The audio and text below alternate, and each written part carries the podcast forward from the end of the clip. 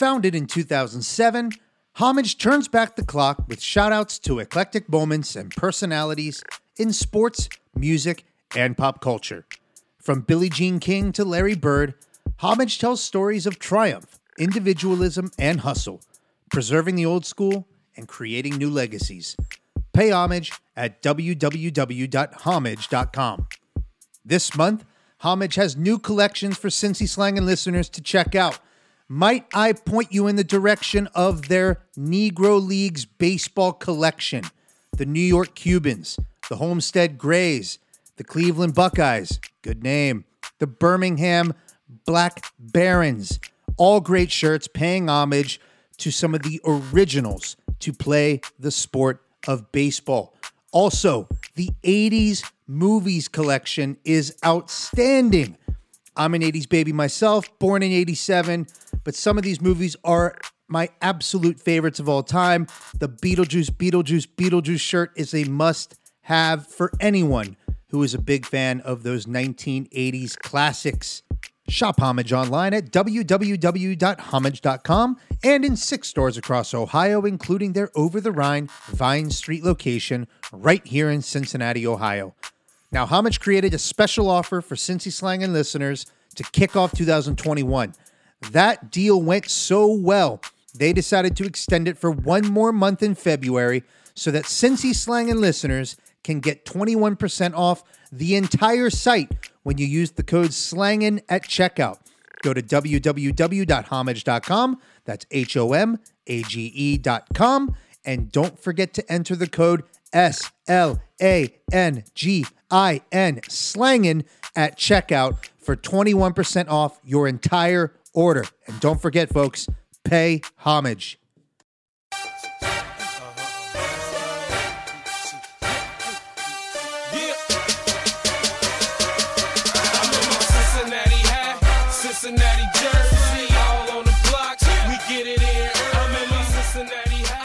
Good day and welcome to the Cincy Slangin' Bearcat Podcast. I'm Coomer, joined as always by Hummer. Hummer, what's up, buddy?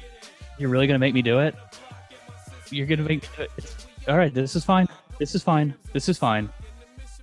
Oh, it's just fine. Uh, guys, it's it's hot in here, but it, it's definitely a great day to be.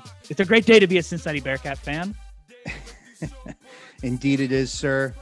Hummer, is we're joined we're joined by a special guest. You've already heard his his voice in the background.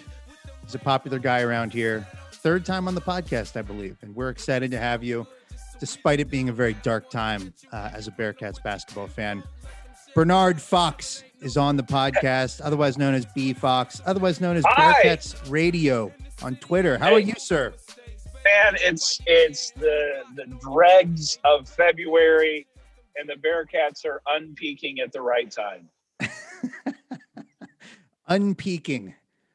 Uh, right. That or, that about sums up exactly what we're going through here. The Bearcats uh, were on an incredible run, four-game win streak, and yet we entered this game and it didn't feel like we were on a win streak, and that's uh, likely because we we spent the week largely talking about a departure from the team, and, and departures have become all too common.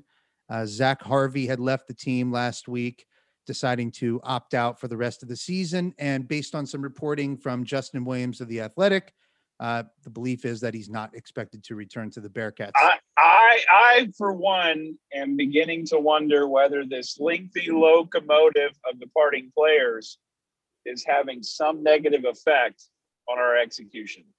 I just, I'm teasing that. I'll just tease that. Maybe we put a pin in it and return. We can. We can return. I think it's a bit premature for you. You're jumping to conclusions to assume that players departing the team at will, uh, willy-nilly leaving, coming back, or leaving and, and never coming back. Um, it's not fair to assume that's having any sort of impact on the play. Come on. Come on. Don't I, jump to you're conclusions. Right. No, you're right. You're right. I think the, I think the most... the toughness fitting... issue, mentality issue. We gotta, you know, we gotta, we gotta hit some shots. We gotta yeah. make some shots. That's yeah, not part I... of the recipe, is it? It's as simple that's as that. Something... I did. That's my favorite thing about Bob Huggins ever was that he would he would basically uh, every interview he ever did, it was a matter of, we just got to make shots, Chuck. If we make some shots, uh, we'll win some games. Although, uh, you know, that that now seems like uh, uh, it's something I yearn for greatly. But but Brian, let's and, and Hummer, let's start here with the game. I don't think we need to to talk about the actual game itself too much, because it was a nearly forty point blowout. Uh, Bearcats went to Houston, lost ninety to fifty-two. The second half, it was all foregone conclusion with the twenty-six point deficit. Um, I'll start with you, Mister Fox. What do you, in terms of talking about this specific game, what, what's your takeaway? I mean, what's your takeaway leaving a thirty-eight point well, blowout? So um, I, I have a personal thing with Kelvin Sampson, because I, as a young boy growing up in rural Indiana, I I had a uh, a heart for the Indiana Hoosiers, and and Kelvin Sampson um, took a wrecking ball to the program, and uh, it had nothing to do with his ability to coach, his ability re- to recruit, the ability to be an elite college basketball coach. I think he's all of those things. It had to do maybe with some some extracurricular shenanigans uh, and some. you know, some, some character issues, shall we say, with the program that became pervasive and then finally subsumed that Hoosier program, uh, you know, really spelling the death of a once and mighty uh, university basketball program. Uh, so I have a personal heart for seeing Kelvin Sampson lose.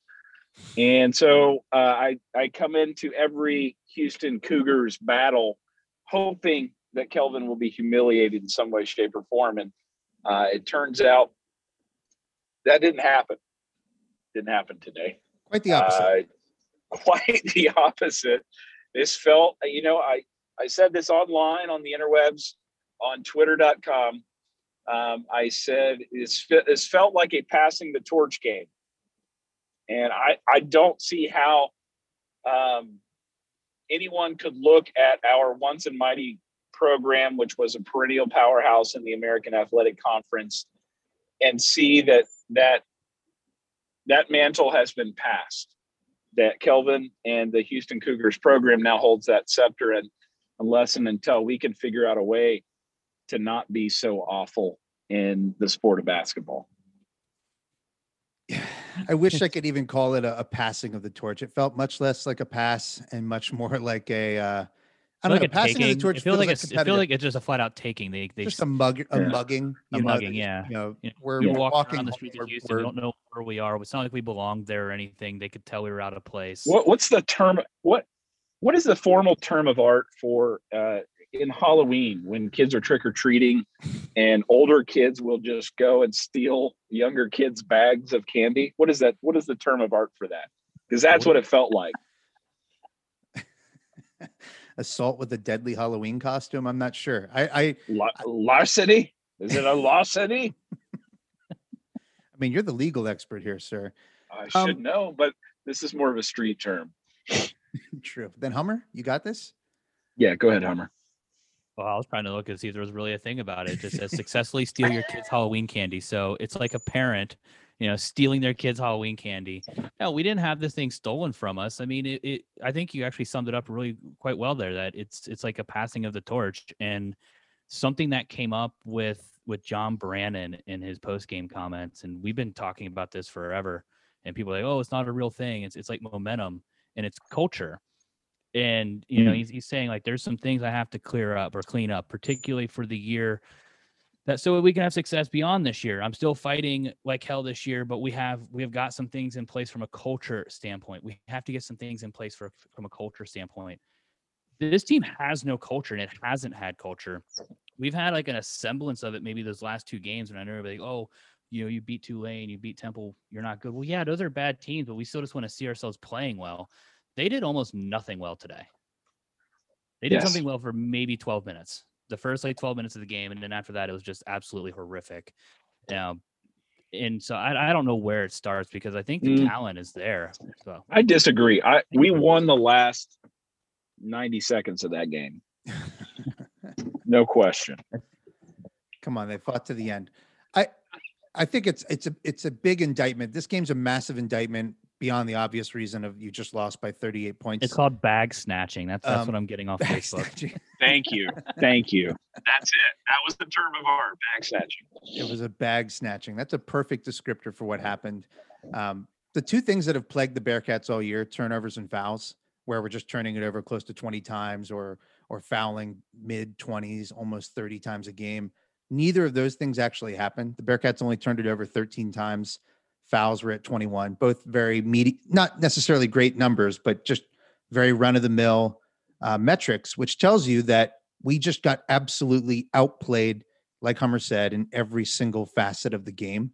And Houston's clear, clearly the, the very best team in the conference. They're the cream of the crop in what is not a very, uh, it's not a great conference this year. The American Athletic Basketball Conference uh, is is less than, is less there's not much to be desired at this point. And we went to Houston and they completely outclassed us in every aspect of the game. And yes, they have more talent, but losing by this margin is, is a big red flag in terms of what's happening behind the scenes, in my opinion, especially when you factor in everything else we've seen. Like, this game did not happen in a vacuum. And I think it's important for people to remember that, that what we're seeing is not a standalone game. There have been plenty of problems and, and poor performances throughout the season. You know, a lot of people are saying it's the worst team we've had in a decade. And, you know, why are we surprised that we just lost to Houston? Was this supposed to be the worst team in a decade for the Bearcats? I did not hear people saying that before the season.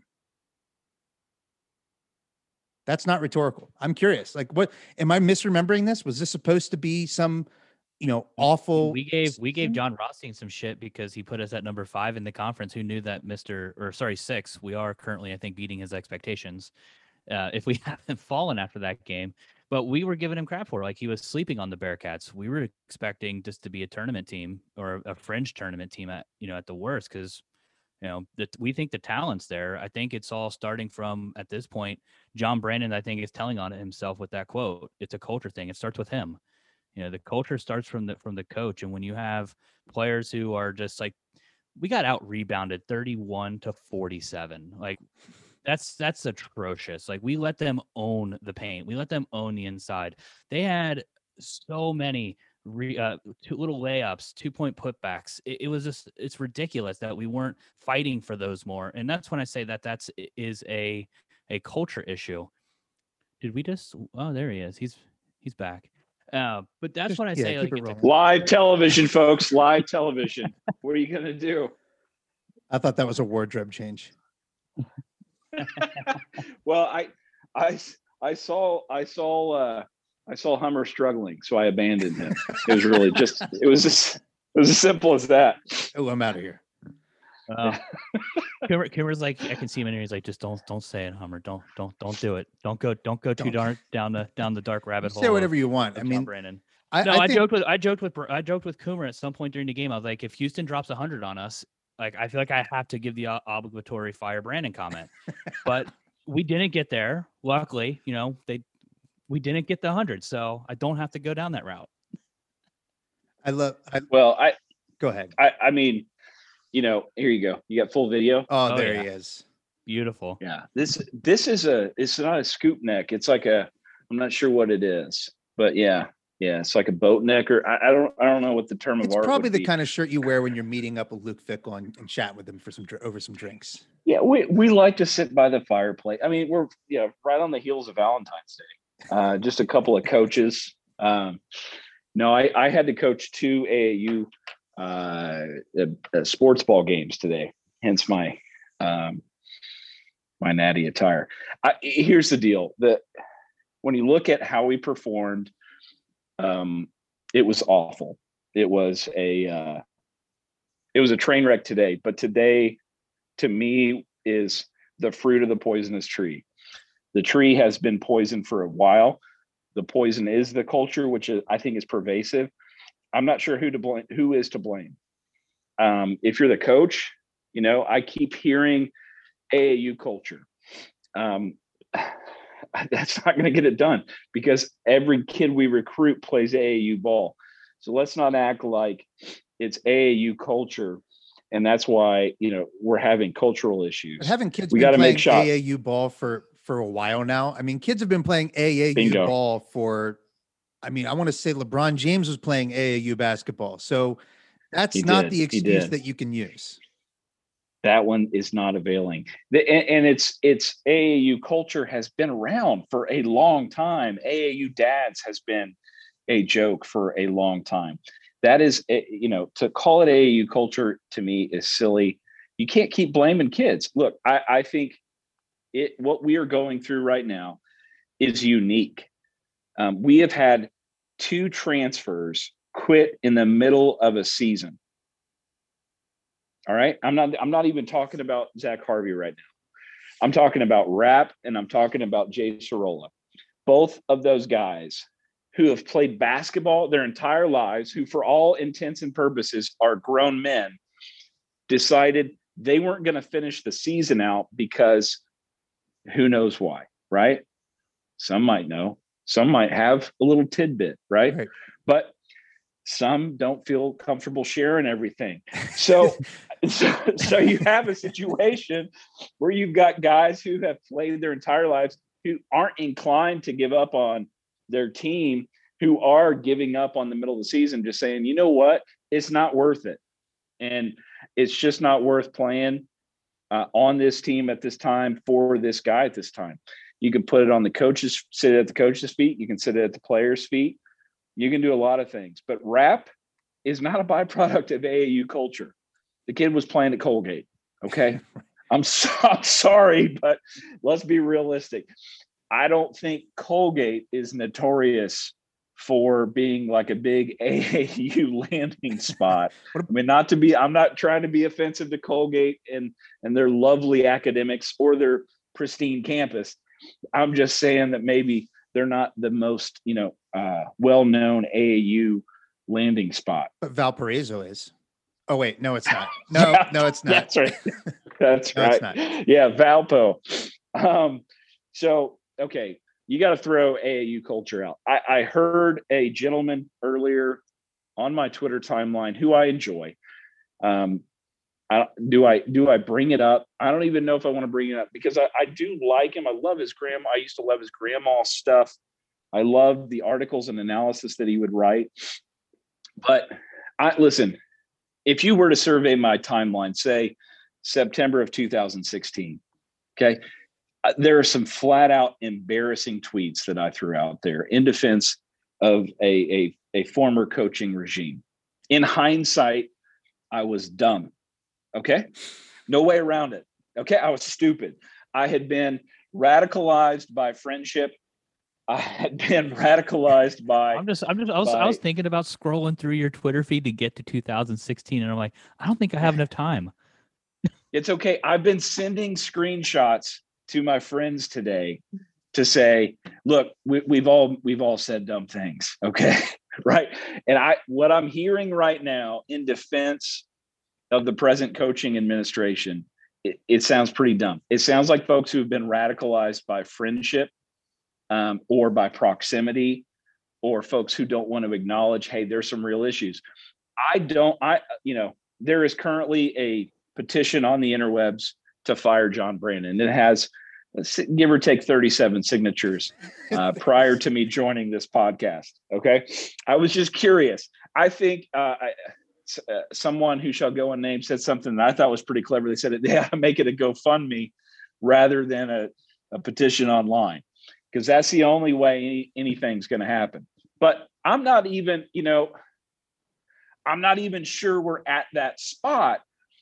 Because what, what we need is for John Brannen, I think, to acknowledge, hey, there's some warts in, in their mind. You know, maybe I'm not getting the human piece of this just yet. Which is the most important piece in college basketball. Some would, some would say. Some would say. Some would say that's the most important piece. I will tell, I, I said this the last time I was on here. I don't care how wankishly somebody understands the game of basketball. It's about leading young men. And for some coaches, and Mick Cronin was this way, he got the most out of his guys. You can criticize him, whatever. He got the most out of his guys. And, and I'm not trying to litigate the past. I'm not trying to, you know, necessarily like you know, make a one-to-one comparison, because Mick took a, a great contract in U C L A, and Mick ain't coming back home. Okay. He's in Westwood. It's beautiful out there. The I see some pictures. He's living he's the taking, dream. He's not shoveling, with, he's not with, shoveling uh, any more snow. Taking pictures with he's Kareem not, Abdul-Jabbar. You know, he's, he's, yes, he's watching N B A guys come through practicing in his facilities. He's wrecking the Pac twelve. Like he's doing all he's right. Not worried. He's not yes. worried about coming back. He's there. Fine. Okay. So, so it's not a one-to-one. It's just to say some coaches, they get every ounce out of their guys. They squeeze it. I remember watching a, a Yancey Gates play for Mick, and it was, you could see how much Mick had to physically push Yancey to get it all out of him, right? Sometimes it looked like Yancey was in a lower gear. And then he would, you know, there was this moment where there was an acknowledgement, and there was this, you know, I, now I'm turning it on. My coach is on me, and we're going to fight. And, and kids will crawl over broken glass for some coaches, and for others, they won't. For some coaches, kids won't even finish the season. Which is a bit unprecedented. That's, that's, that was, that's a bit that was, unprecedented. That was a, that was a dramatic pause. That was very dramatic. And, but that's where we're at. And that, and I think you identified an important conversation that I'm seeing online. Like there's two very, they're far apart reactions to what's happening at this moment. There is a camp that is, seems to say, that's going to the extreme of everything is so bad, we have to fire. This is the only way forward. And that's, that's right. too far. Like that's not where we are at all. But then there's another camp I see. And I think you were alluding to this with your, uh, you know, the writer that you've enjoyed over the years and, and people. Jay Berg, I'll call Justin Berg. Yeah. I'll send him the, I will send him the damned link, because I, he needs to, he, he got on today and he provided a, a pretty, what I thought was like, you know, I don't know why he's doing it. I have no clue. But he's defending based upon his present read of things. But he's not alone. That's what I'm saying. Jay Berg is not yes. alone in his assessment. Yes. There's, absolutely there right. is a pretty big constituency out there. And this is the group you're talking about, whether it's personal relationships.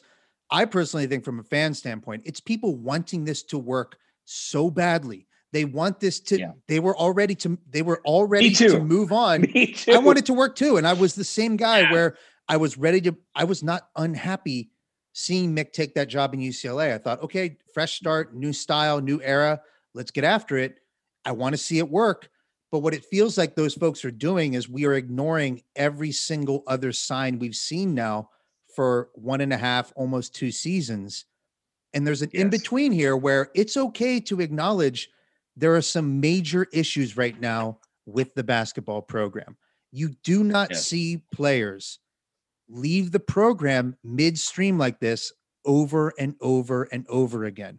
Two of those we can chalk up to COVID. You can, we'll give, we'll give COVID the blame for this. I think it's a bit of a stretch, but in Gabe Madsen's case and Zach Harvey's case, that's their excuse. But then when it comes to, when it comes to uh, Rapolas Ivanauskas, when it comes to Jay Sorola, and when it came to Mamadou Diarra, who opted out for COVID, but then opted back in, not because of COVID, there's something else going on there. There's there's just not a comfort level with players to, to feel invested or, or staying comfortable playing basketball, which, like you said, this is what they love doing. If you're an athlete that's reached this level, you love the sport.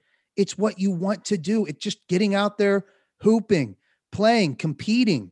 And there are guys on this team, more than one now, multiple, that have said, we're good. I'm going to stop doing this right now. If if Zach Harvey returns next season, great, COVID. But we all know he's not coming back. Right. Right? Right. Okay. Yeah. If Gabe, is Gabe Madsen coming back? I don't think we know definitively. Very, I, I, I, I, think, I think I think Gabe is still is still truly up in the air. Um, I think the one though to watch out for, and this is just just because of the body language I think we're seeing lately, and maybe the lack of. There's definitely, I think, a lack, a, a change in the way Tari Eason has been playing. Uh, I'm I'm terrified that he's actually going to be looking at that transfer portal. Um, he's been posting an awful Gone. lot on Twitter, specifically about Washington State uh, and individual players gone. on Washington State. Gone. He's gone. So uh, I think he's gone. If if that happens, I, think I he's mean, gone. I think he's gone, and I think that he's he may not be the only one. There may be I don't know. There may be others. There may be folks who were really close friends with Zach and who worked out with him this summer. They may leave too. I mean, look, you've got, this happens. They, they do have a cultural problem, and the solution is to, isn't to uh, step into a press conference and to blame them for the cultural problem. Correct. That's dumb. Yeah, it that doesn't. It doesn't work. I, I, it doesn't work. There's, there's just nothing changing. That's kind of that's kind of the problem I've had for for however long this tenure's been. Um, on court, the problems have been the same again and again and again. Sloppy basketball. It's not a team defensively that's making rotations consistently. I mean, Terry Nelson, it's kind of a joke the way he he mentions it, and it's a bit tongue in cheek. You know, coach stepping in for charges. I can't stand how the charge block call is officiated in college basketball, but it is a defensive strategy given how it's officiated. And I can't remember yes. a player on the Bearcats stepping in for a charge this season. I cannot remember it. No. And, and this all goes, so we're, we're mentioning the players departing. We didn't even get to the fact that we don't have players committed yet for the two thousand twenty-one season or the two thousand twenty-two season. So save me the talk of being excited about the future. That's why I need everyone to take a step back from your extreme corners. But there is there is a very clear, this is leaning one way. And the folks who are concerned, yeah. the folks who are saying, hey, there's a problem at, with the Cincinnati Bearcats basketball program right now, you are much closer to, to the right answer. Like, you are having the appropriate reaction to what we're seeing on the court and off the court because of everything that's happened. You can't just say, hey guys, we lost to a top ten team. Come on. Like, you're overreacting. No, this happened on top of everything else. Right. Yeah. We lost to a, a sixth ranked team, and it's, it's convenient to be able to point to that and go, oh, you're overreacting. We lost to a top ten team on the road, but it's, it's easy to, to try to wallpaper over all of the other problems as if that's a silly, you know, gripe to have. No, no, no. It's the amalgamation of all of these things. It's the collective. It's yes, there is a pro. We played like hot garbage today. Okay. Yeah. But there's also a, a front door problem and a back door problem with the University of Cincinnati Bearcats problem program. We're not getting there. There's not a pipeline of recruits interested in playing at the University of Cincinnati. And of the players who have already committed, there is a very real problem with folks leaving the program. Okay, so we've got we've got a you know a bad product on the court, and then we've got a less than promising, a lackluster product of potential on the court product. Okay, so we got real issues. Okay, we've got kids, I, I get it's unprecedented what the world is going through, and there's a pandemic, and I, I get all of that. But it's more than that, right? Let's let's be real. Let's let's stop trying to look with our hearts, and let's look with our eyeballs and with the, you know, the mushy stuff between our ears and go, all right, common sense tells me sometimes kids leave a program, sometimes kids transfer. But common sense also says not this many, right? Absolutely. And especially not and common sense says like Cincinnati, like We're, yes. we're not a stepping stone. This is not a program where recruits come thinking, you know what, I'm going to come play at Cincinnati for two years, and then you know what, I'm going to I'm going to go to Kansas, or I'm going to go to Duke, or you know I'm going to transfer to West Virginia. They come here because they're going to play for the Bearcats. You know why you go to Colgate? So you can transfer to the Bearcats. So you can transfer yes. to Kansas. Like that's that's what those schools are for, or not necessarily what they're for, but that's Rapolas clearly had that idea. You know, he was going to go there, get get some get some exposure, transfer. And that's just not what we are. I think it's important to note that there's a big difference. I've been seeing so many comparisons between, you know, Cronin's situation. Oh, well, he had a bad first few years. He was handed a program that was at that point gutted. Yep. John Brannen was handed conference player, uh, reigning conference player of the year. Like this, yeah. this program was just handed to that him on a on a silver platter, just wait, waiting for ex- ex- success to explode. And now we're we're seeing it in real time implode, and people are, are giving him the benefit of the doubt. I'm like, well, I think that time has passed. COVID, it's real, yes, but we're not the only program dealing with it. Wichita State I told Coomer I was going to murder someone if they beat Houston, because I'm like, they lost seven players last season. Seven. They had an entire. They have one returning player, uh, se- or senior this year. Everybody else is basically new to that team, and they are cur- currently first place or tied for first. I don't know the percentages is is what bumped them up there, but they are currently fighting for the top spot in the conference, fighting for a number one seed in a tournament. Meanwhile, we're out here barely scraping by. Yeah. Yeah, that the eyes do not lie. And and if you look at, I mean, look at how Kelvin Sampson has built the Houston program. How did, how did he start? He started with incredible team defense. Maybe that's what it takes to build a, a, a powerhouse in the American Athletic Conference. You're getting a different type of player. Maybe, I don't know. I think there's a, a second issue that I see is if, If things are not going well and you've got some players who are elite, like a Zach Harvey, of course, people are going to circle the program to try to take those kids. There is this big transfer portal. There is this COVID excuse. So if I'm an elite level coach and I see Jeremiah Davenport performing the way he has, I'm hungry. Oh, don't tell me. Don't, right? don't, don't, don't, don't scare me. I, I think there's a real possibility he leaves this summer. I do. Yeah. I think he's probably, I think he might be top of my list. Him and Tari. I think both of those guys might. I mean, it seems like, I think that's where the program is. It seems like they've lost. It's like, there's a definitely like a, there's not a buy-in. That's where, right. There's also a lack of culture. So I wouldn't be surprised. Look, at the end of the day, these kids, they want to, they want to play, they want to win. And there's going to be teams that want to pick them up because they're talented enough. Yeah. We said this all year, this team is not lacking talent. That's not what it's lacking.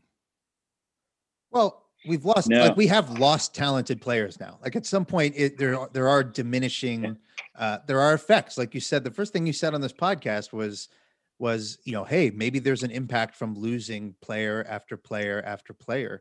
And, you know, Zach Harvey, I think a lot of us think that he probably wasn't getting the, the minutes he should have been getting, given the talent, given the potential, given the, the scoring ability when this team so badly needs it. Um, he's, That's a big loss for us. Those minutes have to be. He's an elite player. He's an elite player, and and I'm not ready to say anyone. Elite. Like I don't think he's proven he's elite, but he's he's a higher level talent. He's elite. Elite. He's elite. What? It, yeah, absolutely. I think. I, I think he's think, elite. I think. I think. I think he is the. I think each of you should get thirty only, seconds to present your arguments for elite, non-elite. He's the only. First off, I mean, you look at his background coming in. All right, but fine. I care about the product on the court. When he had an opportunity to play, he was the only player who could, in spurts, when he wasn't able to even get into the rhythm of the game and have a huge volume of time, prove to be an electrifying scorer. He was also a player that if you look back last season at how well he was able to defend, for me to hear defense as a cover for why he is someone who was not deserving or warranting more playing time this season, I think you're bananas. I think the kid has an elite capacity to score unlike any other player on that team, save Keith Williams, who's also been nerfed by the present administration. So Zach Harvey was the second most talented player on the team. If we're talking pure talent, Tari Eason's number one, Zach Harvey was the most, the second most talented player on the team. I don't think he's put the skill set together yet to really call him elite. If he does figure out the passing side of the game, if he's, if he learns how to use those drives to create for others and finish a little bit better at the rim, it's there. Like he's a very high upside player. I see it. It's a, it's a big loss. I saw, you know, the Houston, one of these Houston podcasts, uh, I think it's a Scott and Holman podcast, sent out a tweet about the, you know, this being the biggest loss of the Bearcats season, and every other game they've played against the American Athletic was a close game. And, you know, this was the biggest loss. This wasn't the biggest loss. The biggest loss of the season was Zach Harvey for sure. And, and what you're, what you're describing. Hummer, Hummer. Hold on. Can I interrupt you for a second? I think that was thirty seconds. And Hummer, did he just make my case for me? I think he did.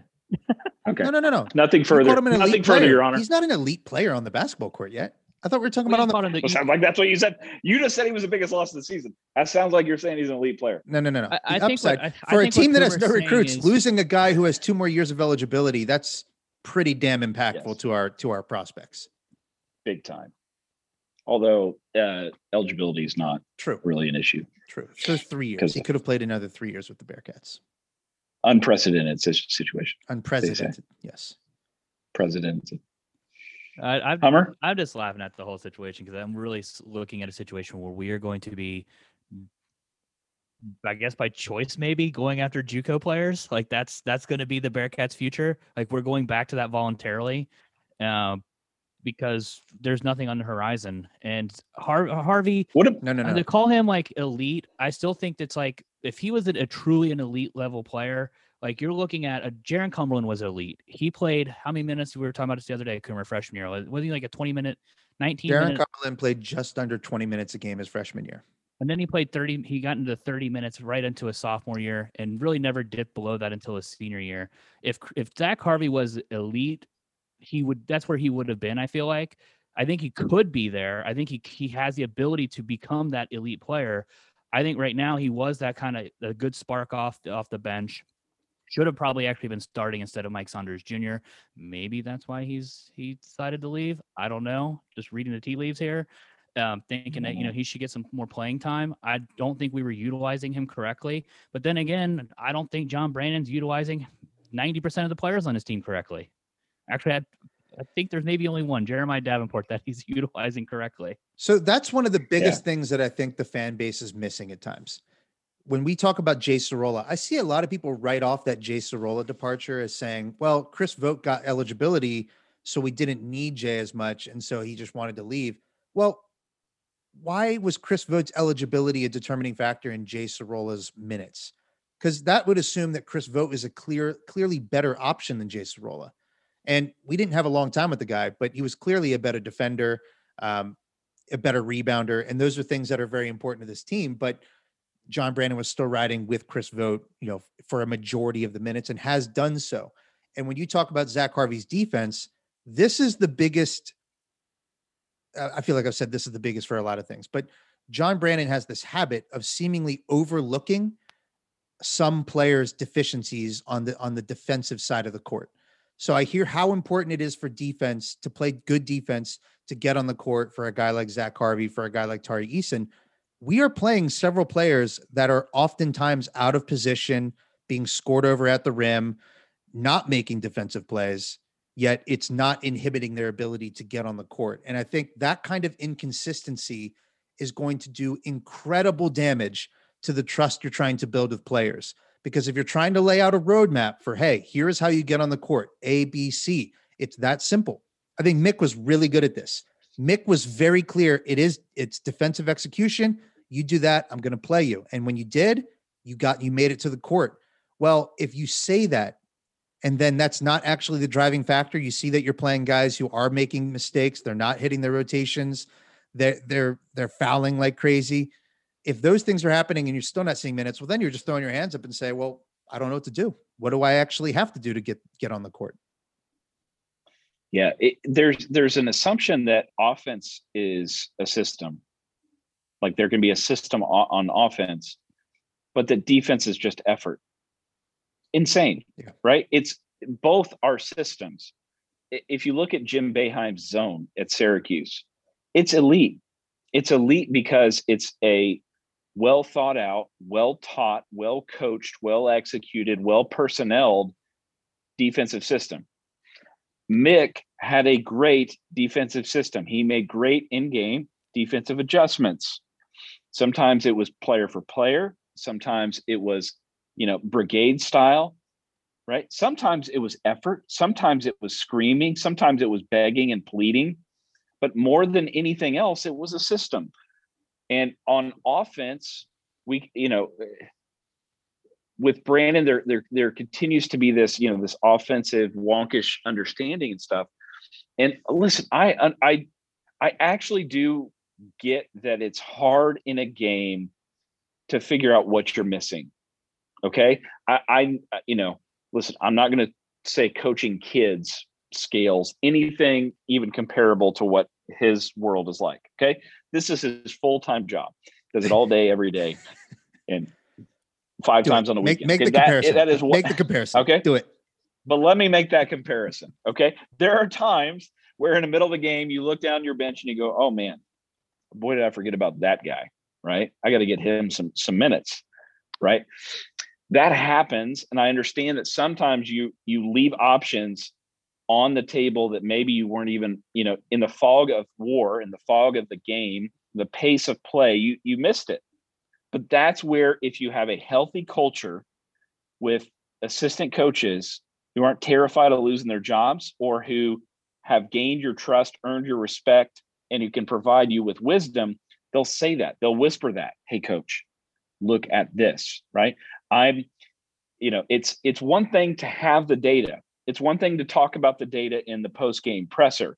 It's another thing to deploy that data, not just at halftime, not just to make halftime adjustments, but to make in-game adjustments, to get that data on a ongoing regular basis, and to have assistants that you trust to believe, you know, to to to be wise enough to help nudge personnel opportunities onto the court for you. I don't know that that's taking place. I don't know. Great explanation.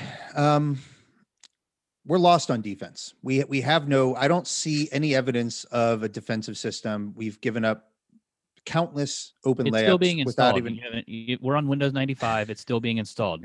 Okay. Yep. It's it's Linux. It's complicated. You won't understand. Definitely don't understand. The offense is, is like similar. Like watching Houston, a comment that uh, during halftime, I think it was, is like you actually see Houston running these like set legitimate offensive plays that are designed to get someone incredibly wide open on a pick and roll. And what are we doing? We run the same pick and roll every play. Send Mamadou or Chris Vogt up to the top. He sets a pick. He rolls to the basket. We pass the ball around the arc a few different times. And then we set up an I S O play to, to drive in, to drive into the basket. That's basically our offense in a nutshell. And, you know, like it's very complex, though. Very, very complex, you know, lots of variations, lots of tweaks, you know, just takes time. Just give it a, give it five more years. Uh, oh. John Brannen is always like six games, six or seven games behind uh, everything that everybody else is seeing. You know, that's why it takes him so long to admit it's a culture mistake. We all said this like six months ago, or six months. We said this back in December. I think we had Leonard Stokes on when we actually brought up the culture and team identity, saying we didn't have it. And I think that was Leonard. Uh, Leonard's biggest like takeaway from it was just, I think he flat out said it. This team doesn't have an identity. They don't play hard on defense. They don't have a culture. And now six weeks later, here we go. We're finally getting an admission from it. Well, it, for me, the scariest, yeah, for, for plenty, the scariest moment happened today. All right. And it's not rock bottom. The program's been worse. Um, it's dire. It's dire. Things are bad. Okay. Right. Okay. Things are rough. It's fine. This is fine. This is fine. Yeah. Right. Mom. Mom and dad are, they're still in the same roof, right? But they're throwing things at each other and they're yelling. Okay, it looks like the breakup's coming. All right, well, who knows? Is that dark? That's probably dark. That's pretty dark. But that's pretty dark. Um, but it's like, right now, what else would you expect from a lawyer? I think we're at the passive aggressive stage. They're making those kind of comments under their breath about, you know. You yeah. yeah, yeah. There's thirty-seven yeah, people. There's thirty-seven about... people who are not being passive aggressive.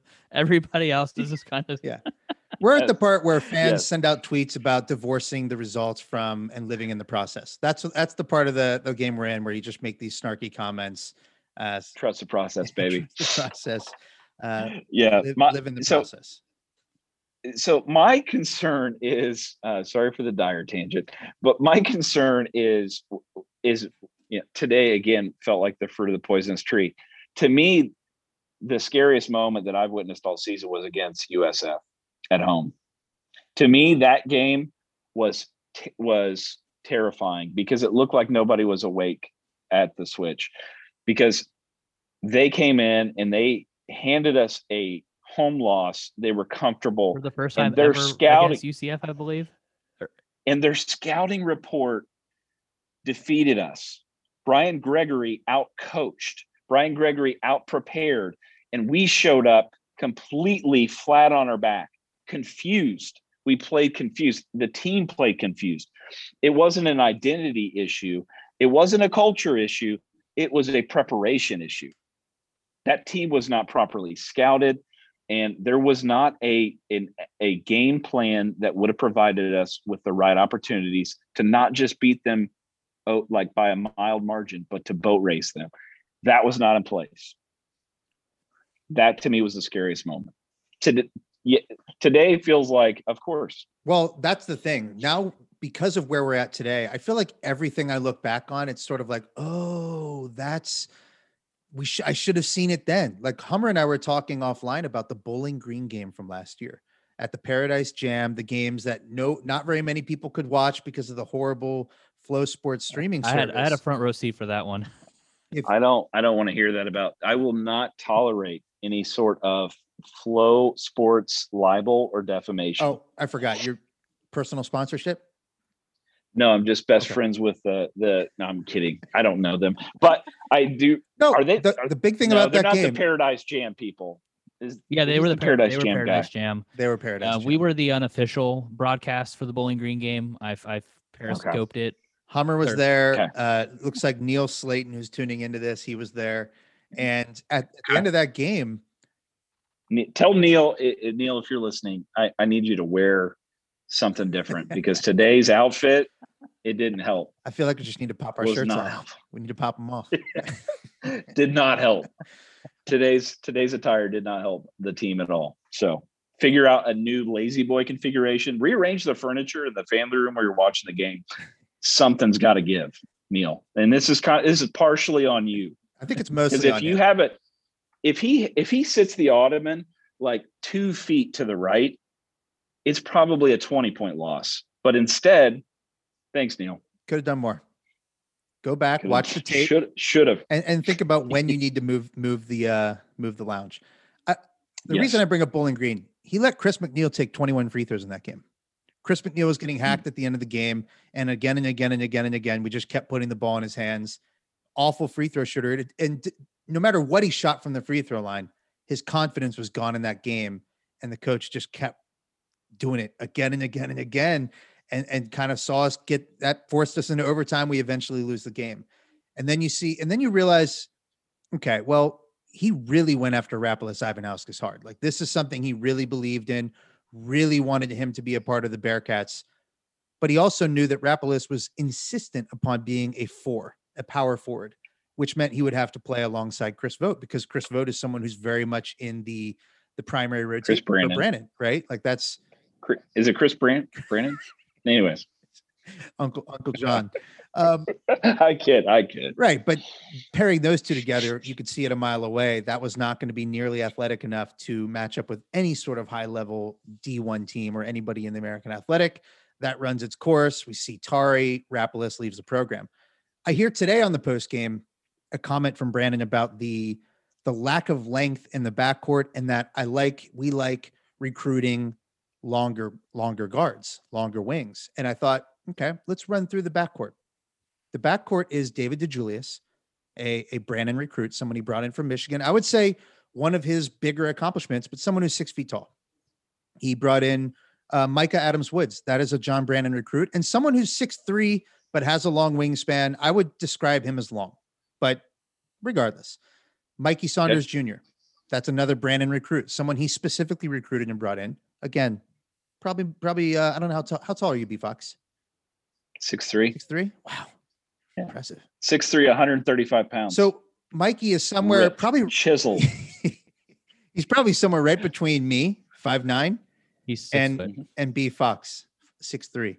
So that's another John Brannen. Uh, Mike, we've Saunders got is, Mason Mike Saunders Madsen, is, uh, is six foot. Six foot, but he has a good wingspan, but again, not a lot of size. Mason Madsen. The only person in the backcourt on this team that has any sort of real length would have been Keith Williams, which is not a John Brannen recruit. It was just an interesting off Who? offhand comment. Who? Who? Who did you just say? Keith Williams was not a John he Brannen recruit. I thought he grad he didn't graduate last year. He's out there. Okay. He's still there. He's still out there. Yeah. One for ten today. I, some some might say, um, what in the world happened? Right? Some might ask that question to Keith. Right. Like Jarron last season. What is going on that these elite guys play in a different system and are suddenly nerfed? Was it was it defense leading to offense? Is it that the system is really is fails to maximize the personnel that are on the court? I'm just asking. Is it a, questions. Is it a Monstars situation? I'll listen, I'll, I'll listen offline. Is it a Monstars situation where the powers have actually been taken out to U C L A and, and California, and, and the team has been left lifeless because of it? Do we need the secret stuff? I don't know. What's, I don't know. What's the stuff? Yeah. I wish I knew what the stuff was. Um, so you're saying effectively that his comment makes no sense. I, that's what I'm saying. And, and again, yeah. we're just seeing, it's not just like, that's kind of the thing that's mind blowing. It's not just culture. It's the actual. But who wouldn't, by the way, can I, can I defend him for a second? Who wouldn't want to recruit length in the backcourt? I mean, I, I would like, I would love that too. Long guys. It doesn't mean that we necessarily land them. Maybe that's what he was saying. No, like, I no, like no. to go after guys that are six, seven. I like six, seven point guards. You know, I like, I like, seven, I like seven foot centers that can shoot three pointers. Okay. I like seven foot one. Too. I like them to shoot three pointers. I like them to be able to drive yeah. to the hole in an I S O. All right. I want Joel Embiid's on this team all day, every I, day, every day. Give me Kevin Durant. That's who I want. That's who I want to bring the ball up. I want, I want a six eleven guy who could handle the rock and shoot threes. Is that asking too much? Well, we could so. we could put Mamadou at the point. I think he showed some ball handling ability today. Took it off the dribble one time. There was a travel call, but I I, I disputed the call. I guess my point yeah. is I, I'm concerned not just about the culture, not just the ability to inspire, not the ability to to get these guys to buy into one another, fight for something bigger than themselves. I mean, it's concerning that the coach was basically saying that's something, that's what they struggled with. They were failing to play as a team. And then post COVID, they started playing as a team. You know, now we're right back to, I don't know if that's true or not, right? I didn't see that much difference in terms of. We beat, we beat four bad teams. I mean, I, I'm sorry, we beat teams. three bad teams, three bad one teams. twice. That Temple team sucks. I'm sorry. Tulane sucks. Yeah. We got them on the road. Great. But it's Tulane. Okay, and then uh, and then we beat U C F. I, I'm sorry, I'm not. The, those four games to me were the worst barometer in the world to measure whether we progressed or whether the the team has gotten any better. I, when we play elite competition like today, we got exposed. We're not very good. Look at who we had last year. I, I, I God, I've said this to Coomer so many times because I'm like so sick of the. getting sick of this conversation, not with you, just in general about uh, Brannen, because he, no, it's handled, fine. Just say it. Handled, if you want to hurt my feelings, hurt my feelings. Jarron Cumberland, offensive player of the year for the American Athletic, yes, and Tre Scott, defensive player of the year. Yeah, and we still and only beat Temple by one at home on the last game of the season. Can I can I share my? So I've heard so many people say, "Well, John Brannen won a conference, you know, title in his first year." Or John Brannen's record is blah, blah, blah. It's like, who cares? I don't – last year, we were not that good. Like, yes, we tied for first in the conference. First off, our conference was absolute cheeks. That's a term of art.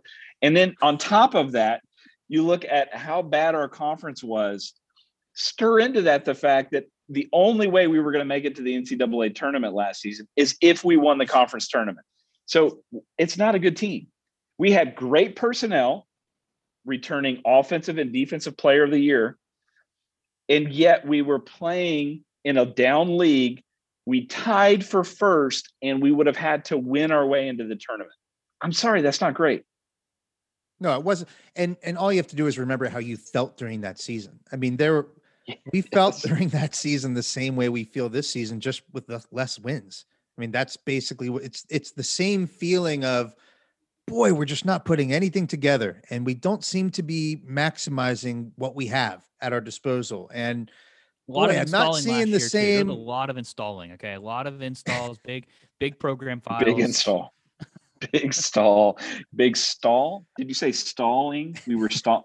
Yeah, that was my. Pro- I mean, it, here's the thing. Like last year, I, I I feel like I watched every game, and I wanted to have a heart attack. And it pained me. It was painful. This year, I am, I don't even, listless. I, I am, I'm not apathetic because I care and I love my program, but I, I'm, I'm a little like, you know, come on. It, it's more frustration. And, and what I think people mistake, uh, I mean, this is, this is one of the dangers, right, of not being in, in you know, a, in the A C C is our fan base has an attention span that is only so long. And folks aren't going to react by putting fake, you know, for sale signs in Brannen's yard. That's not how our fan base reacts. We scream and rant on Twitter. Somebody creates a change dot com or change dot org petition. And then next season, people just don't, they don't tune in. You don't sell season tickets. People stop showing up to games. You can blame it on, oh, it's a pandemic and people aren't sure. And there's still this, you know, whatever. People will tune out. People will stop paying attention. That's, that is the price. I, I, I actually was, I remember after Luke Fickell's first year, which by the way, please do not make that comparison. They're different sports entirely. And Luke Fickell has earned the respect and admiration and, and for some of us, affection. Uh, that he's definitely top ten on the KenPom respect meter. Come on, we're gonna have to put in. Yeah, we'll have oh, to yeah. put an explicit tag on yes. this on this feed if, if we get B Fox start talking about Fickell. It's gonna get that shirt might rub your nipples. Just a librarian. um, but you know, I you look at how after his first year, I recall thinking, holy cow, like this guy's just a big stable of slogans. It's just one after the other, right? And he's he's he's monogramming his jackets for dear for dear God, please somebody help. And we were we were a four and eight team, and we looked like we should have won one game. And I remember thinking, we got to burn the boats, like this is going to get real bad. And I remember thinking the price of of failure here, Luke, isn't just that. You know, people, this isn't Columbus. People aren't going to show up in your neighborhood. They're not going to do a sit-in. Nobody, they will just stop caring. Everyone will ignore you. No, that is the price that, yeah, like that's the end of it. And, and we are, we are in danger right now of becoming irrelevant. And I'm not sure there's much worse for a new coach than to be irrelevant in terms of recruiting, terms of everything else. If the things that you say in press conferences, if your reputation on the recruiting trail is you don't want to play for this guy, he's a monster, not good. Or right. you don't want to play for this guy, he's not a winner, not good. Right. So now we're right. I mean, we're, yeah. we're, we're two seasons. This is the second season. So the first season, some people would defend it. We, at the end of the day, know that that team was not nearly as good as they should have been. That was an underachieving season with lots, lots of red flags built into it that that you could potentially look past if everything started turning around in the second season. We're in the second season, things have gotten worse, and what you laid out previously, which is the fear of additional transfers. I hate the fact that we have to think about this, but it's just the truth. We've had enough guys guys leave at this point. We currently have two COVID opt-outs who may or may not be coming back. Right now, all signs point to they are not coming back, those two players. And if you have additional opt-outs, that means we head into the twenty twenty-one twenty twenty-two season with the roster that would be absolutely depleted of talent. And we have no recruits on the docket. And how hard and how difficult does it begin? How, how difficult is it to attract good players here when you see a mass exodus? That's why it's okay to be concerned. It's okay to voice these concerns. And in fact, our fan base should be speaking out like this. I think we're actually doing them a service by saying, hey, we're, this is a problem. This is, this is, we're, we're heading to the cliff. The waterfall's right there. We need to get to shore. Yeah. Please uh, do something. It, here, somebody do something. Right, right. Paddle, pat, somebody paddle. And can I just say this? I, I get that we have a historic program. We won two national championships in the nineteen fifties. I get that we have made some Final Fours in the last thirty years. I get that we have had some success and we've been a perennial power. We've at least been in the discussion for a good long while. But may I suggest that what we have to sell here can be outsold if you were to maybe compare apples to apples, right? I step outside and I'm cold. I feel like there are times where I feel like I haven't seen the sun in what feels like weeks, maybe months. Okay. Today was a blessing. If you're you, today was a blessing. If you're U C L A, it's different. The sun is setting, right? Maybe guy. It's sun is setting. Your, your, your your national championships are more are definitely in the rear view as well. Your relevance is maybe, you know, you haven't been relevant since the O'Bannon brothers. It's been a while, but man, it's Westwood, it's L A. It's it's a little it scales a little different. Okay, so we've got to we have got to circle the boats or the wagons, whatever metaphor we're using. Yeah. We've got to find some sunlight. I don't know, but we got to get off this something. Oregon Trail. We have to set up a settlement. Okay. Yes. We well, will let, die yes. of dysentery. I want to. Yes. Bad way to go. Horrible way to go. Let's let's game theory this out then, and let's say that we're looking for that that.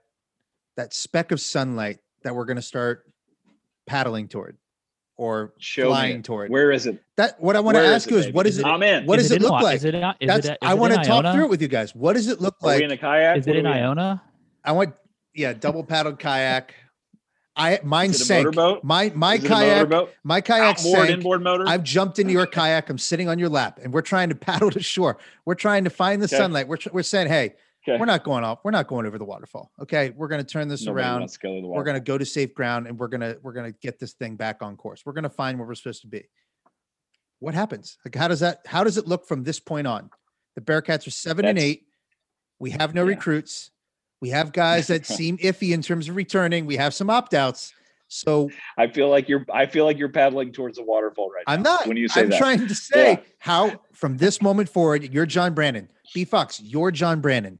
You've got that deep voice. How are you turning this program a lot around? Um, I don't know. And that's the thing. I'm not, I'm not a turnaround guy. I'm not that John Brannen has paid millions of dollars to figure this out. His staff, this is their only job. Fix it. Guys, fix it. And if you can't, we got to find somebody who can. I mean, that that that's the answer. The answer isn't going to be provided by you, Coomer, or you, Hummer, or me. Like, we're we're just dudes. We're just regular old dudes. I mean, yeah, I can still ball. Of course, yeah, can. I'm dominant. You put me in the game, I'm dominant, I can, right? I can play horse, but I'm out of eligibility. I'm out of eligibility, so I can't fix it. And and John, they're John not going to hire. Would love you. He would love your game. Yeah, I know he would. He really would. If if we were related. It, it we're we're at a place where he's got to figure it out, and and I I really I genuinely believe that that that he needs to have some sort of realization that whatever he thought this job was when he came here, it's not that. It's not that that that kids today. It doesn't matter what program you're at. Bobby Knight couldn't win a game in this culture. That's not true. I actually don't believe that. But Bobby Knight could not be a dominant coach in today's basketball game. It looks different. The way offenses are run is different. The way defenses are run are different. But it's way more than the X's and O's. The way you hit players is different. Kids. That's Greg Marshall. Yeah, that's right. The way you go after people who park in your spot. Like the game, the game is culturally different. Young men who come to your program have different expectations. The yes, the transfer portal has changed the game, which means that you can't be an asshole. I'm sorry, but like you can't be over the top in Tin Sky until you have a track record that gives you and provides you with the gravitas to do that. Exactly. You haven't earned anything. You wanted N K U. Who cares?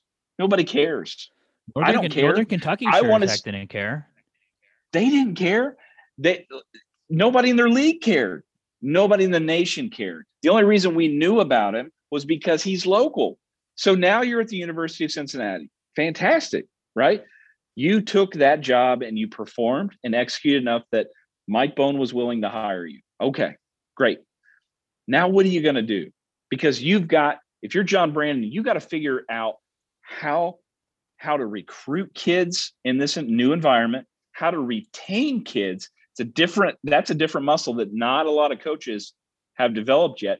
And unless you have the gravitas of a winning track record, it's going to be even harder to retain kids. So now you've got to recruit, recruit, you've got to develop. And while you're developing them, you've got to retain them. And then then you can figure out the X's and O's. That's a piece of it, of course. You can't even but get to those, the X's and O's until you do all of those, all of those other things.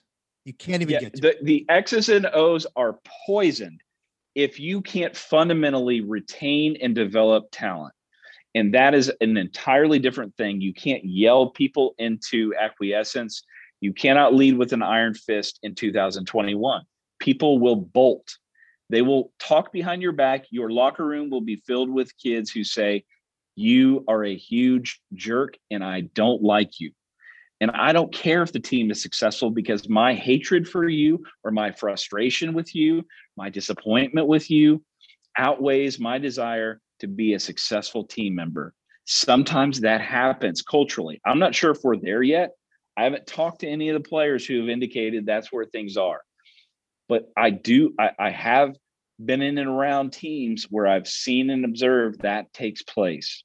So if you're John Brannen, you've got to get religion right now, and you've got to figure it out. And you've got to, if your assistant coaches aren't the sorts of people that you're willing to take feedback from, if they're not the sort of people who can help actually nudge the game in the right direction by giving you better data, better suggestions, better accountability, then you've got to let them go. And letting them go ought not to be cover for you to stay or to get an extension. All right. You've got to figure out how your team of coaches is going to function. You've got to figure out how you're going to function in this environment. And you've got to take the balance of this season and you've got to hit the reset button entirely. And and wiffle ball didn't do it. It's more than wiffle ball. It is more than wiffle ball. There, there Breaking news, to be, it's going to take more than wiffle ball. Wiffle ball ain't getting it done, okay? We lost by thirty-eight. It's going to take more than wiffle ball, okay? And, and Zach Harvey left after wiffle ball. If the season sets up in pre-wiffle ball and post-wiffle ball, Mister Harvey departed post-wiffle ball, okay? So culturally, it's bigger than just maybe creating some fun stuff. And it's also, you've got to stop pressing the, hey, it's really hard because of COVID, or hey, it's really hard because these kids are having a hard time. Mental health is important. It is near and dear to my heart. Of course, I care about all of those things. But I, winners win.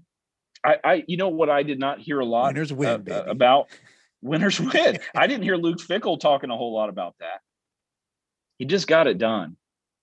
And it was worse. The situation was worse. I heard he did a lot as of Zoom he was preparing. Too. I heard he did a lot of Zoom recruiting. Oh my gosh, he crushed it, right? And and you look at how he handled the summer, and I know it's different. They're entirely different, but let me compare them as if they're the same. You look at how he prepared for the season, how he executed this fall. What I did not hear a lot of was him pointing at, at the student athletes, him blaming external circumstances. He just figures it out. And that it doesn't matter. I almost feel like it doesn't matter what organization, what, what, what your position of leadership is. Some folks, they just absolutely get that and they figure it out. He has not proven himself yet to be that person. I'm not sure how much of my issues with John Brannen are on his extreme introversion. Okay. And me misinterpreting those signals. But I do know that regardless of how he's wired, he's got to get in the workshop, baby. He's got to he's got to rewire things, because there's got to be a different approach, because anybody who does the same thing and expect the same results over and again is what? Crazy? Yeah. Crazy. Crazy, um, insane, or insane crazy. I say Hussein, you say shady. I, I mean, that's well, Eminem said that. I mean, not not to go, I guess, too dark, but let's let's hypothetical. Let's play the hypothetical world where this doesn't turn around. This season obviously is a train wreck, so that doesn't matter. But next year also happens to be a train wreck. Uh, we're looking at the the buyouts.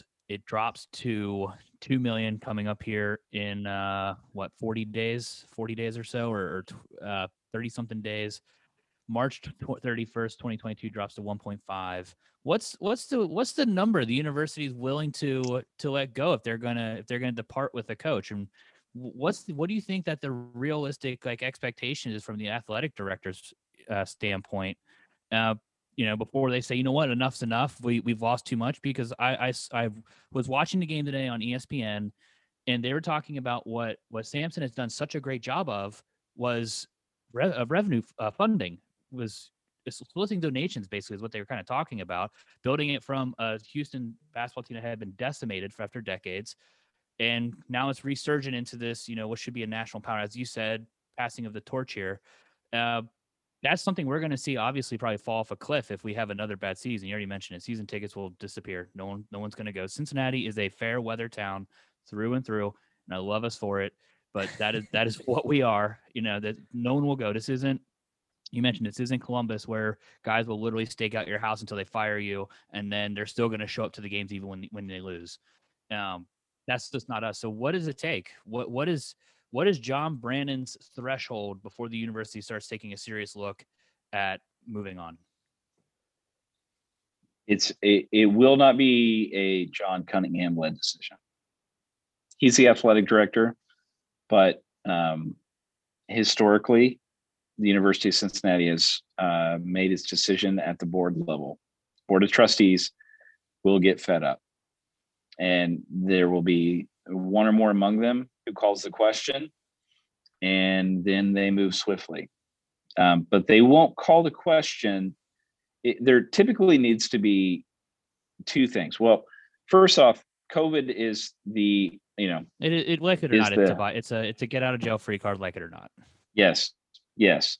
And so I, I there's, it, it's hard to imagine John Cunningham doing anything. The most I could see John Cunningham do is, you know, saying, I need a head, and one of the assistant coaches gets fired. I mean, that is about uh, the extent of, I think, John Cunningham's intervention in the offseason, maybe. And I doubt that, because again, COVID is the, is the coverall. But the board typically moves when one of two things is is there, and typically you need both. You need horrible execution on the court, right? But you also need some sort of practical social problem, right? Um, you need some sort of bad behavior off the court. If both of those are there, then it, the board will move very quickly.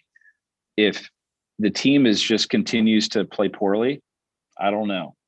A mass exodus followed by something else, right? People saying the reason I left is because, you know, he's mean, or he's, you know, insufferable to play for, or what have you. Maybe that is the recipe. I doubt it.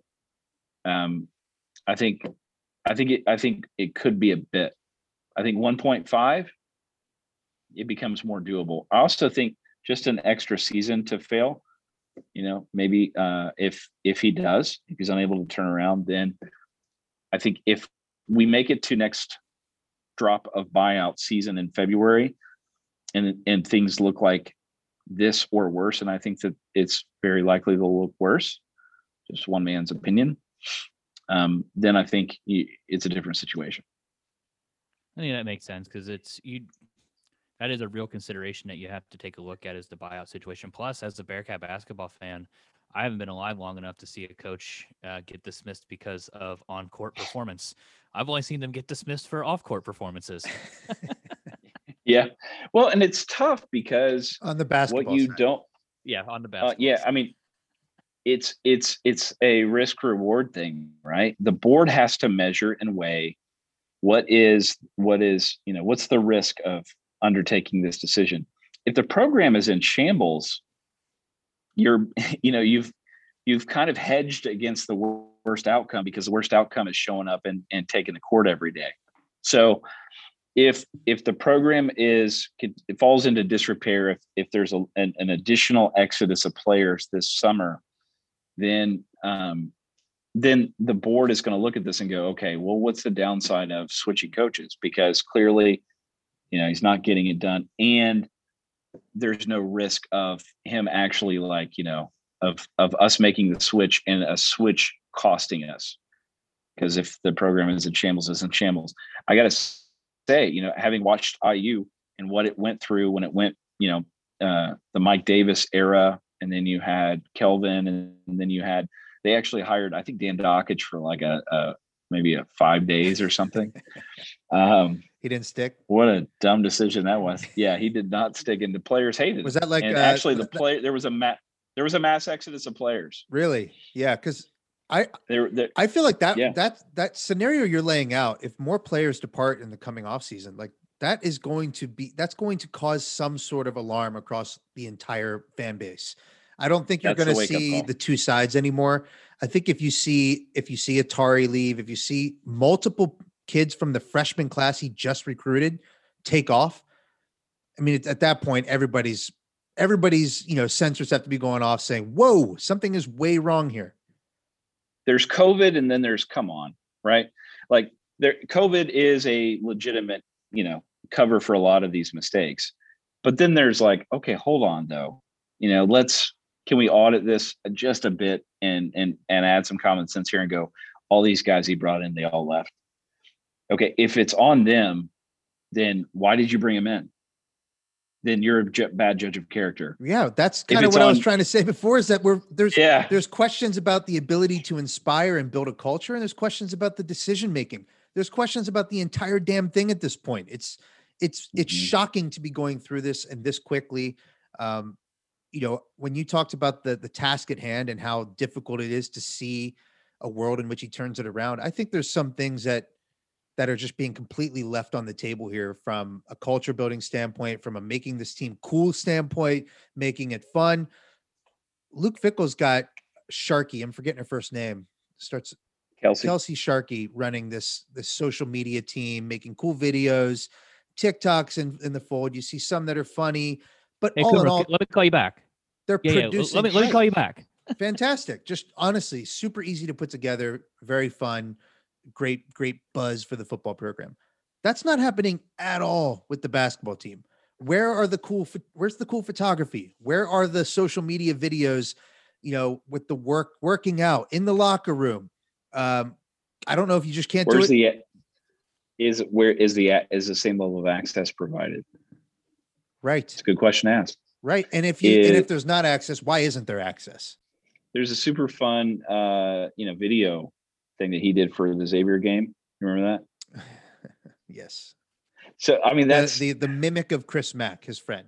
I mean, it, at, shockingly at some level, uh, it was weird. And, and that at some level, you got a major in the majors and minor in the minors. And if that's not, if you don't like Luke, if you're listening, I got it. Uh, Luke, Luke has the personality and the kind of dry sense of humor, and he's he's he's not he's extroverted enough and and and very comfortable he's in his own skin enough yes. to be to to be that. And um, again, there the, it's a it's a much different track record. It's a much different level of gravitas for Luke. Luke can get on there if, you know, if Luke had Tommy Tuberville's record, it, it, it, people aren't digging those videos, right? But Luke is a proven winner, and he's daggone handsome, kaboot, right? So, so he could he can do just about whatever. He can take these great, you know, risks and pull them off, and um. And the same can't be said right now of John Brannen. He's still too far in his infancy, and he's even more far in the infancy of, of his success. It's still in the uh, it's in it's in utero. I mean, it's not even right, it's but not there born seems to, yet. There seems to be a lack of interest in even doing it. There would have been plenty of opportunities last season with the team featuring Jarron Cumberland, Tre Scott, Keith Williams, plenty of exciting plays to document, plenty of exciting moments to capture and and put all over social media. It just there's just they're they're just not capital. Jarron, I I feel awful for Jarron Cumberland frequently. Oh yeah, I feel terrible when I, for when I think about. Yeah. And I know people, I, I plenty of people are like, ah, oh, yeah. Blah, blah. It's like, yeah, he, he was an absolute warrior for the University of Cincinnati. You, you know, full stop. You can get bent. Full stop. Yeah. You can get bent if you want to criticize how he handled the transition. Get bent. Dude, top ten, top, was a ten warrior. Top ten Bearcat all time. And, yep. and it's a shame that it's like his reputation gets dragged through the mud because of his senior year. When, frankly, I, I yes, there is probably a, a you know a, a point where you put some fault on him, but I do think a lot of it was he was he was hamstrung the whole season. They didn't want to utilize them. They, they should have he should have had the keys to the kingdom from day one. You're the reigning conference player of the year. You're the I S O specialist. You're the bulldozer. Give him give him the ball and let him do his thing. And we didn't want to do that. Uh, you know, and we we and we we our our transition was here's a system. Take it or leave it. In the transition, when you have returning offensive and defensive players of the year, should have been, you know, what system would work? We came in with declare, you know, John Brannen came in with declarative statements, and he should have come in with questions about, okay, so how do I how do I take this existing personnel and how do I optimize it? How you know, I, I would have sat down with Jarron and been like, okay, what do what do we What do we need to do to be successful here? Because you've been that in this conference. I'm not saying you, he doesn't become a player coach. I'm not that dumb. Uh, what I'm saying though is, Jarron, here's, here's, one year was, here's, here's, look, Jarron, I've seen. Yeah, you got one year. I've seen, I, we've, I've, we know the tape. You're the reigning conference player of the year. Here's maybe some of our vision. What's your, what's your take? What, You know what I mean? Like, how how do you see yourself fitting into a system like this? Get get, get the players' opinion on it. How do we work together to make this year to be as successful as we possibly can? How do we? And there's a reason. And the reason you do that is not just for Jarron. You're not just saying to Jarron, "Hey, Jarron, we respect and appreciate what you've done for the program. Thank you." That's a part of it. You're not just saying, "Hey, Jarron, we want to maximize your draft capital." Right? We want to want to put you in positions to where you succeed and where your last year gets used to maximize your opportunities at the next level. You're not just doing it for that. You're not just doing it so that you have a successful team that year. You're doing it because it's the right thing to do, but also because Keith Williams is watching. He's watching how you handle Jarron's senior year.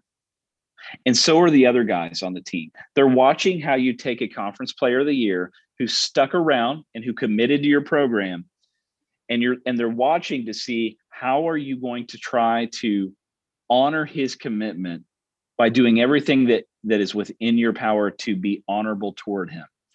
And I gotta say, it the the external appearance is concerning in that regard. You want buy-in? Buy into your guys. Look, yeah, we've, well, we've, we've had we've had details shared with us behind the scenes, and, and and I've been permitted to share it. Like, I can't necessarily say who it came from, but specifically coming from Jarron Cumberland about the lack of trust, about uh, not feeling that Brannen was going to f- bat for him in, in press conferences, and that you know, Conrad agrees. Vice versa, uh, look at the treatment he he gave to other players, and and when th- when that's happening. It's just, it's, it's difficult to recover from. I wish we could have told a story here or painted a picture for a full recovery. I think it's extremely difficult to envision at this point. I will say the way, the way it could happen that we haven't, we've talked about all the things, the bad things that could happen if nobody else transfers, which feels like a fifty-fifty proposition at best right now. And I might be being generous, but let's say it, let's say they all stay.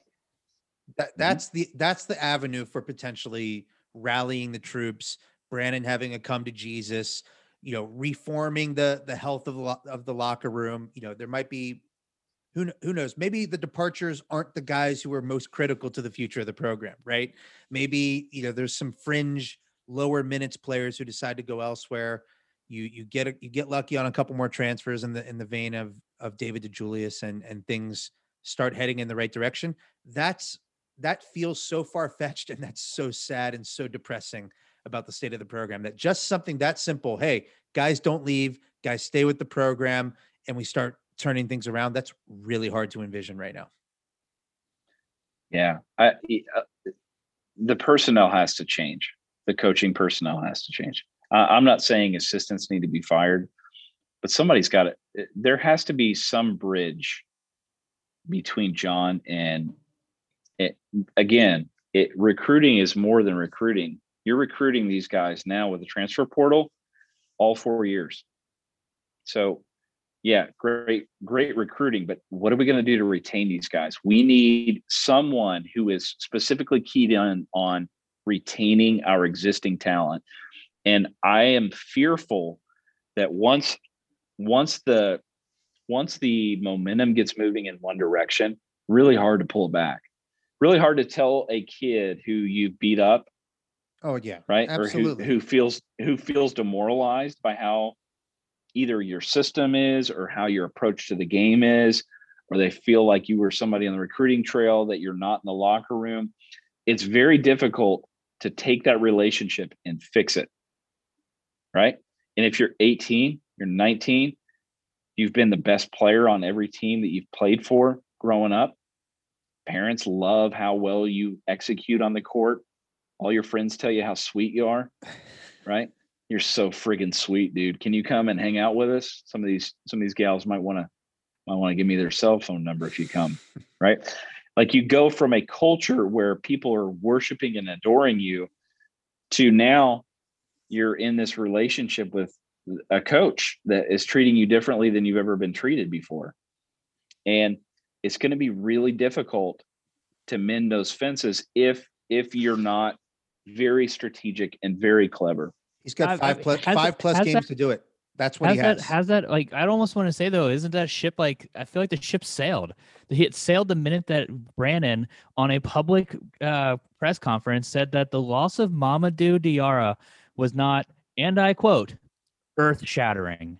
Like, you, yeah, basically, so that's, dismissive. That is, it's so that is, dismissive. And, you know, I know we're live and screw this, but it, that's that's shit-talking your player. Like yeah. you shat, you sh- you talk shit about him to the entire city that was listening to that press conference. They all, all Bearcat Nation. You said that Mamadou wasn't earth shattering, that it's not worth a second thought of him leaving the team, that it's not a big deal. Don't worry about it. And it's like, no, like you should be concerned. You could have said, who doesn't love Mamadou? Right. Like, and of all of the targets to, to confront or to hold accountable or, or whatever, Mamadou, right. That's the guy you pick. Right. That guy is, that guy is so funny. And he's, he's like his cookie. Have you guys ever seen the Mamadou cooking show? Yes. yes. Fantastic. It's fantastic. Fantastic. He's so likable. I mean, he is a kid he, who he's a got great putter too. And man. He, he putts right into the sink. He's good.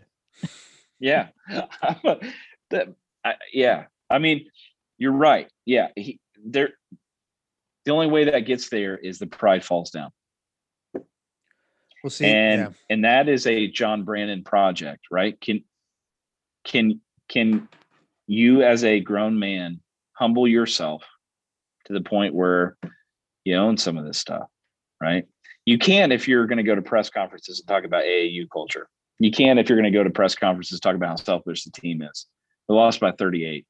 There's bigger problems than guys being selfish with the ball. Come on. Really? Some of the players we could use a little more selfishness, frankly.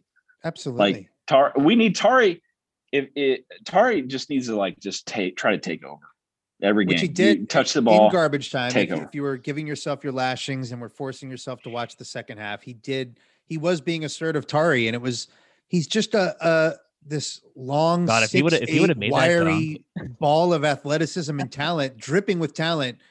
Just why? Why are we not trying to figure out how he can do as much as humanly possible? I really do believe John Brannen has five plus games. He has five regular season games left, hopefully, and a conference tournament to somehow secure the belief. So six of the games. Players we have who are six left on the games, team. Six games left. Right. And that's it. You're not going to, you're not going to recoup the relationships when you're not playing basketball and the transfer portal opens up and a mass, right. A mass transfer right now, Tari, is upon us. Right now, tonight, somebody is editing down the Houston game footage for Tari. Right now. I mean, I don't know that for sure, but but if I'm Tari's uncle and I'm watching him play and I know that he's pissed off, like I'm I I D V R'd it and I'm recording it and now I'm gonna edit. I'm gonna create a mixtape for him that he can send to Washington State or Oregon or Kansas State or any other program that would be thrilled to have a kid like him in their fold, right? So if you're John Brannen, your recruitment of Tari Eason has not ended once he's committed. Absolutely not. It's not. He's he signed the letter of commitment. Fantastic. But guess it's what? His job to keep him here. I actually think the Gotta keep him. Have done a good job recruiting. I think that they are the ones who have largely built the relationships that have gotten players to campus. I think once they are here, that is where the head coach's recruitment is is critical. And with all the departures we're seeing, I think we're seeing that our coach has not been very good at retaining and and buy, and getting players to buy into what he's building here. So I'm hope I for the sake of the University of Cincinnati, I'm still rooting for John Brannen. I want to see him turn it around. I want to see him have an epiphany and and kind of revamp the the culture here of the basketball program. But at the moment, I know this was about an hour and a half of very cynical talk of the Bearcats basketball program, but given what we've seen last season, do you want me to break something? Do you want me to break? I'll break. Can I, can I anonymously break something or no? Absolutely. Yes. Yeah, you know, when I talk about that coach, like that culture of coaches, um, one of the departing players in a message to me said that even John Brannen's assistant coaches are terrified of him. So can you imagine how the players feel? I'll throw that out there. So, so the cultural problems start and end with the head coach. Figure it out. It's up to John Brannen to figure it out. His assistant coaches cannot be, we cannot assume that they're going to provide the balm necessary to heal this wound. This is a John Brannen problem. He's got to own it.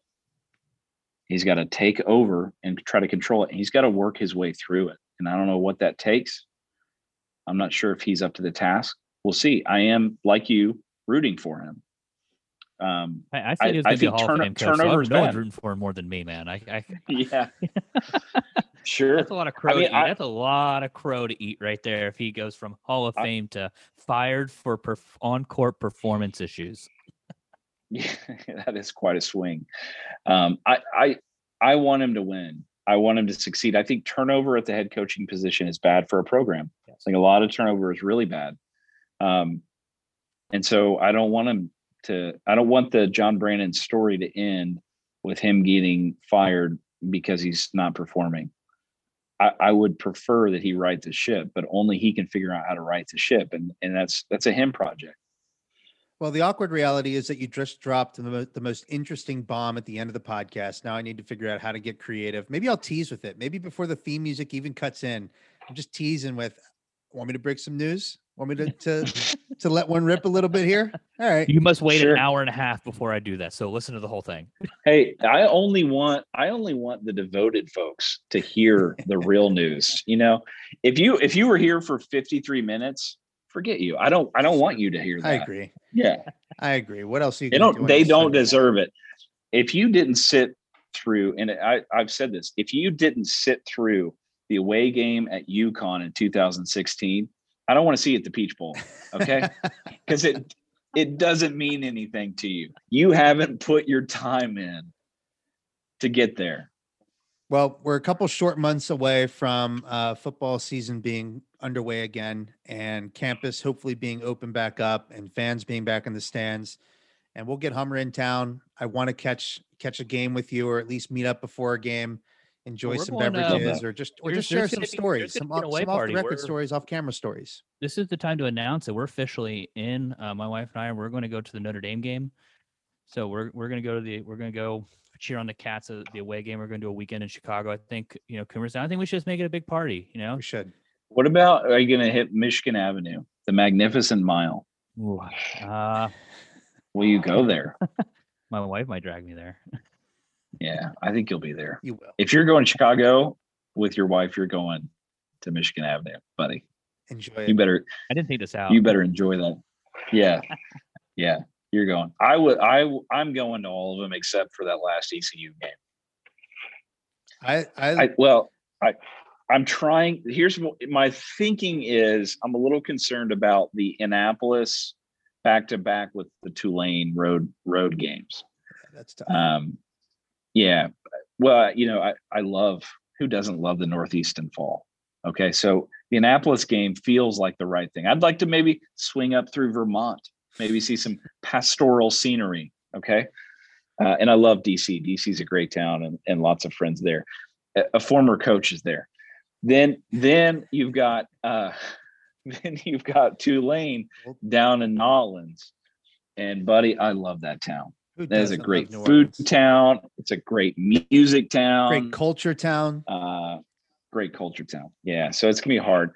to not go to that game. And uh, Mike Colosimo, former Bearcats quarterback, is now on staff at uh, Tulane University, the Green Wave. So uh, it'd be nice to see um, Q B Mike Colosimo as well. It'd be fantastic. So we do have that to look forward to. Uh, we're going to ride out the season, hope for the best. Bearcats baseball. Bearcats baseball started. I, I know that they've they've been, uh, been on a bit of A C C. Network. Yeah, and, and it's a been a uh, it, it, it's tough sledding to start your season against Clemson. Yes. Okay, and they they've done that, but I really like what the energy that Googans and his staff bring. Great dudes, great guy, like great coaches, great people who are really invested in uh, their players. And um, you guys should have uh, Scott Googans on. I think you'd really like him. That's a homework assignment for Hummer and I, because baseball is a blind spot for us. So maybe what we need to do yeah. is, is jump aboard the bandwagon for baseball, go all in Hummer. And then by the, as sort of a reward to ourselves, we'll, we'll use Bernard Fox as a way of, of getting Goggins on the podcast. The baseball Googans. Googans. Googans. When we were, when you're we, thinking David. I was Goggins. thinking of uh, Dave Goggins. David from, Goggins. Yeah. What's he been on? Gemstones? Googans is way. Yeah. Well. No, not David. Googans David is, Goggins is the animal mar- ultra marathoner. Yes. But then yeah, there's also the Navy SEAL guy. I think Walter Goggins. He's an actor from Righteous Gemstones. Yes. Fantastic character actor. Series, by the way. Yeah, great. Great. Loved series. It. Um, but yeah, Googs, you will really, really like. And uh, his assistant coach is also great. He's got like a, a hair piece, kind of like Guy Fieri. Really likable dude. You'll, you would, he, he should be on as well. You'll like it. All right, man. Good tips. We appreciate you coming on the podcast again to uh, talk through our miseries here. But I think, I think this was cathartic. It was. I feel better. Honestly, I feel better. I do too. We didn't. I, A little bit. I don't think we have solutions necessarily, but I think we identified the uh, no, we, we the know true what the solution and real is. It's, it's all on John Brannen to find the solution. So that's yeah, that's what we have. That's to why the guy gets paid a that's lot. Right. That's right. I just like. Well, the, if I, I, like if I got paid a million dollars, it would be my job to find a solution. I know, but, but I we tried to problem solve and say, "Hey, John, you probably don't want to play Rapolas and Chris Vogt together. Uh, it's not going to work." And uh, I'm just trying to problem yeah. solve. I'm trying to help out where I can. And you know, one thing that I've learned is it's. Um, in this whole uh, sports media game, it, it is that you'd be surprised how far criticism finds its way into the, the not only the team, but the coaches. Um, I was always pretty surprised how, um, it, and, and no coach is going to be like, yeah, I read your article or whatever. They're never going to say that. Um, but their wife did. And their wife handed it to him, right? Their wife showed it to him on the phone. Um, and and that's why I always speak. Sometimes I'm you know, maybe a little harsh or uh, entertaining just to because I have attention deficit disorder. But, uh, you know, I also say things with an eye toward if John, if John were to pick this up, you know, or were to listen or, or his wife were, I, I hope that they would know that I want them to be successful. And I hope that they will be realistic, because the worst thing in the coaching world that you can have is a bunch of yes men, a bunch of people telling you how great you are, how neat you are, and how it's all the players' fault. What concerns me about the Bearcats media um, at times is that it's an access game. And so you can't get scoops unless you're dialed in. The only way that you get dialed in into the program is by being a friend of the program. I get that. I've been there. I've done that. Check my timeline in two thousand sixteen in September. Okay. I think there there is some now I need there, to, I need to see this health... I need to see this infamous tweet from from, from it's September not, it's twenty sixteen. It's humiliating. I'll, I'll, I'll tweet it. I'll teach you how to look it up. It's well it's it's yeah. interesting you say it that way, because let him finish, let him finish.